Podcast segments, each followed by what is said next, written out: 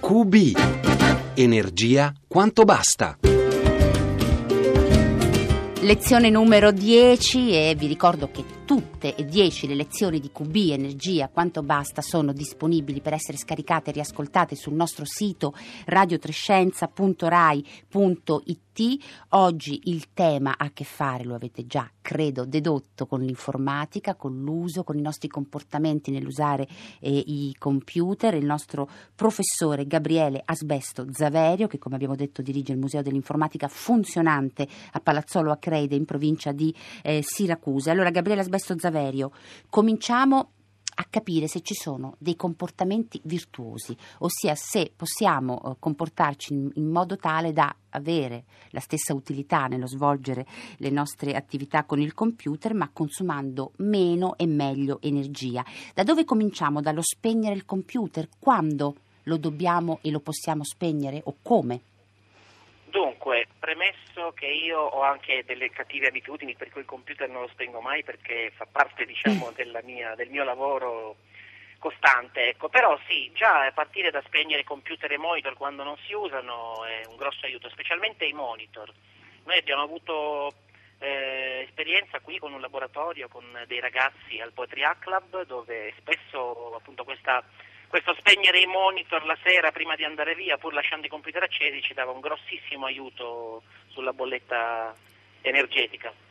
Ecco perché può sembrare un consiglio proprio elementare e banale, naturalmente rientra poi in quegli automatismi di comportamento che noi, che ognuno di noi ha eh, nella propria eh, vita quotidiana. C'è un altro elemento che torna ciclicamente non soltanto nell'uso dei computer ma anche in, per esempio nell'uso di altri elettrodomestici, quanto si risparmia riducendo la cosiddetta funzione di stand by. È vero, è un fenomeno sopravvalutato, è un modo come dire un po' retorico di occuparsi di risparmio energetico?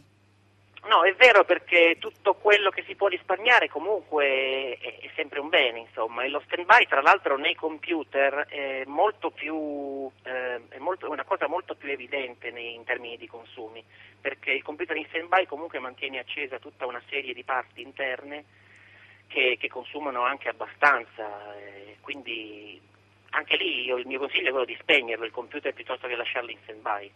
Quindi spegnerlo, non usare il stand-by, poi c'è, eh, prima di arrivare poi all'attività vera, come appunto, quanto tempo e come utilizziamo il computer, poi, ci sono poi le spine, le prese alla, alla parete. Anche, eh, insomma, eh, è un'esagerazione che quando la sera chiudiamo la nostra attività in ufficio oppure quando abbiamo smesso di utilizzare il computer, spegniamo il computer, spegniamo il monitor, quindi non usiamo lo stand-by, poi che facciamo? Andiamo al muro, stacchiamo anche la spina? Beh, eh, noi qua al museo stacchiamo proprio il contatore, quindi siamo sicuri di aver staccato tutto senza dimenticare nulla. Secondo me è un'ottima abitudine, perché ci mette comunque nell'ottica del risparmio energetico, che secondo me è l'unica cosa che ci potrà salvare in futuro da, da catastrofi come il consumo delle risorse energetiche. Dobbiamo imparare a risparmiare energia in qualsiasi modo. Ecco. Era sempre in questo primo diciamo, gradino di consigli che sono abbastanza elementari, molto, molto semplici. Chiudiamo questa prima parte più semplice ricordando anche i, i, vari trasformatori caricabatteria che a volte magari lasciamo quando ricarichiamo per esempio eh, un iPad, un tablet, no? lasciamo attaccati al muro senza, eh, con il tablet non attaccato, ma anche in quel caso si consuma energia. Certo, sì, c'è sempre una parte del circuito che è connessa alla rete e quindi questo consuma energia. Tra l'altro potrebbe anche, diciamo per ipotesi assurda, creare un problema di sicurezza se un malfunzionamento potesse mandare a fuoco uno di questi trasformatori mentre non siamo in casa, per esempio. Quindi queste sono diciamo, le, prime, le, prime, regole che sono molto semplici, molto banali, molti di noi già le conoscono, alcuni di noi già le mettono eh, in pratica, però Gabriele Sbesto Zaverio, vediamo le cose invece più, eh, più, meno conosciute e parliamo per esempio della manutenzione del, eh, del computer. E, è vero che se il computer è pieno di polvere consuma di più? Beh, dipende dal tipo di computer, però comunque fare la manutenzione, quindi impedire, intanto impedire alla polvere di entrare dentro eh, e successivamente, se questo accade, pulirlo con una certa regolarità, questo si aiuta. Aiuta perché beh, l'esempio più banale è che il computer si impalla perché c'è troppa polvere, quindi scalda troppo, quindi va in protezione, qualcosa nel computer si blocca eh, spesso questi impallamenti del computer lo fanno riscaldare ancora di più perché il, il, processore interno, il cervello del computer, quando è impallato, spesso va in loop in un modo tale che gli fa consumare un sacco di energia.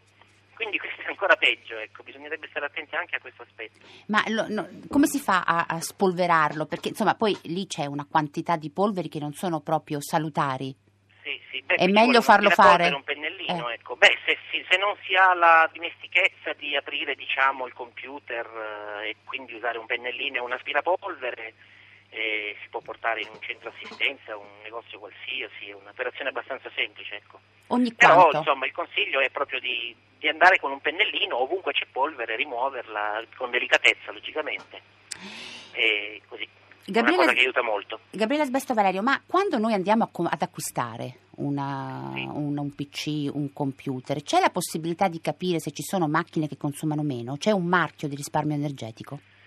Questo, allora, non sono molto sicuro dei marchi che attualmente sono in circolazione. Quello che posso dire è che ci sono alcune marche di CPU, per esempio, che consumano meno di altre. Ovviamente non, non farò dei nomi qui in trasmissione.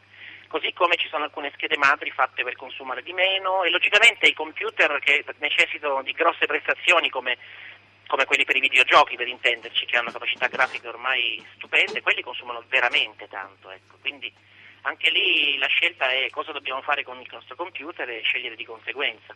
Poi c'è la pratica di, per esempio, di overclockare il computer, cioè di fare dei trucchi all'interno per renderlo più veloce di quanto dovrebbe essere. Questo sì, migliora le prestazioni, ma aumenta tantissimo anche i consumi, quindi anche questa cosa bisogna valutarla quando si gioca con, eh, con il proprio hardware. E Gabriele Sbesto mh, Saverio, due, eh, due messaggi che sono, su, su- sono sulla nostra pagina Facebook. Isabel Capelli dice: Io l'ho provato, l'ho comprovato con la bolletta di luce, ho dimezzato la bolletta staccando la spina a tutte le macchine e computer che ci sono in casa. È così. Ed Emiliano Ranocchi chiede: Ma lo stand by non va usato neppure quando si stacca il computer solo per mezz'ora un'ora? Beh, qua dipende, insomma, io farei anche un bilancio costi-benefici in termini di, boh, di quanto uno ha- prova fastidio poi nel dover riaccendere, aspettare che il computer si avvii, però insomma in termini di risparmio energetico sì, è sempre un aiuto perché spegnendolo non consuma niente, lo stand-by qualcosa consuma, quindi in termini prettamente matematici si ha comunque un risparmio. Veniamo all'uso dei programmi, abbiamo parlato appunto delle macchine, dell'hardware, eh, eh, eh, parliamo appunto dei programmi, ma noi possiamo sapere se un programma consuma più o meno energia, possiamo quindi essere consapevoli e anche fare delle scelte conseguenti? Beh sì, nel senso che programmi che usano molto ad esempio le caratteristiche di grafiche o di calcolo matematico è, è è presumibile che consumino più energia rispetto ad esempio a un foglio di calcolo o a un editor di documenti che, che, diciamo eh, eh, risorse non dovrebbe consumarle. Dico non dovrebbe perché dipende qui se stiamo parlando di un sistema operativo come Windows nel quale non possiamo sapere come funziona perché non sappiamo come è fatto all'interno eh, paragonandolo invece a un sistema come Linux, dove, come New Linux, dove il, il- il codice diciamo, è aperto, quindi chiunque può vedere quali programmi stanno girando, come stanno funzionando e soprattutto se sono scritti bene quanto occupano in termini di risorse. Qua anche qui il mio consiglio è di usare sempre software libero perché eh, si ha comunque la possibilità di fare questi controlli in modo molto più dettagliato. Ecco, naturalmente eh, eh, stiamo parlando dei comportamenti individuali di chi poi utilizza il computer, di quello che deve sapere, insomma se poi si possono, si possono seguire dei comportamenti più virtuosi, dei comportamenti migliori per l'uso del- dell'energia, però poi eh, quando noi utilizziamo il computer, utilizziamo la rete, ci sono poi dei consumi complessivi che riguardano la rete tutte le funzioni eh, cloud eh, che, che non riguardano naturalmente i nostri, i nostri comportamenti. Eh, c'è un dato che tutta l'informatica, tutto quindi il consumo energetico eh, che riguarda le attività di informatica sono circa il 2% del consumo globale di energia. Naturalmente molta energia anche ne risparmiamo perché per esempio utilizzando la rete potremmo ridurre, possiamo e riduciamo per esempio i nostri spostamenti, si calcola che ci sia globalmente una riduzione che arrivi quasi al 15% dei trasporti convenzionali, ma tutti questi consumi energetici della rete che sono fuori dal nostro controllo, noi possiamo fare qualcosa di utile? Per esempio, Beh, ha senso oppure è un'esagerazione parlare di monitorare il tempo che noi passiamo sulla rete o perlomeno di renderlo più efficiente? Beh, qui ci sono diverse scuole di pensiero, perché mh, qualcuno potrebbe obiettare, beh, i server che gestiscono internet sono già lì, sono già accesi, quindi non posso fare nulla, cioè non cambia nulla se io li uso oppure no.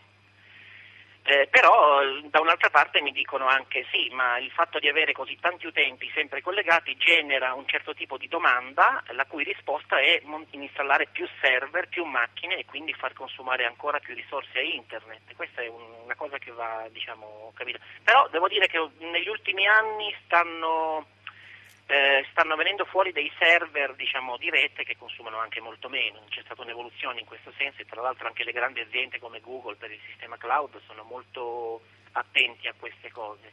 So già di data center che funzionano con energia totalmente rinnovabile, per cui diciamo che penso che la cosa migliorerà insomma, con, con il tempo. Gabriele Sbesto Zaverio, sono arrivati un po' di messaggi, li leggo uno sì. dopo l'altro. Con il compressore si può fare? Eh, sì, con cautela perché i compressori molto potenti riescono anche a fare dei danni, però sì, basta un compressore, magari si può andare come facciamo noi ogni tanto al distributore di benzina e con la pompa dell'aria soffiare fuori tutta la polvere. Ecco, sì. Quindi sempre questo naturalmente in riferimento alla manutenzione della nostra sì. macchina. Se il caricatore è freddo, scrive Lucetta, nonostante sia attaccato, forse possiamo dire che non consuma? Eh, non è detto, potrebbe essere un, un, ottimo caricatore che dissipa molto bene il calore, ma in realtà il consumo elettrico c'è. Oppure guasto. eh, forse faccio a tempo a leggere un'altra, questa volta non è una domanda ma è un commento anche un po' così sarcastico, perché ci scrive Loris, l'overclock consuma di più, ma perché allora li usate questi computer? Tornate nelle caverne, no?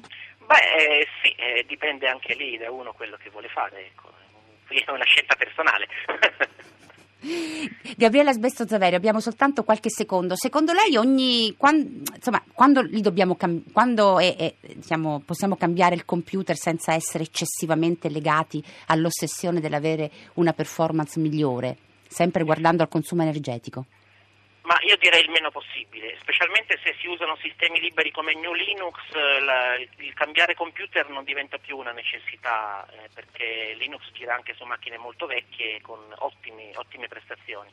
Ecco, quindi, se... peraltro, peraltro, le macchine vecchie a volte, a volte consumano meno di quelle nuove. Quindi e potete andarlo a verificare se vi trovate dalle parti di Palazzolo a Creide, Siracusa, visitando il Museo dell'Informatica Funzionante, appunto fondato e gestito da Gabriela Sbesto Zaverio, che è stato il nostro insegnante di oggi per la lezione di QB Energia Quanto Basta. Rossella Panarese vi ringrazia, vi saluta, buona fine settimana, ascoltate Radio 3 e seguite anche i nostri collegamenti di Radio 3 con il Festival dell'Economia di Trento anche domani, sabato e domenica. Grazie.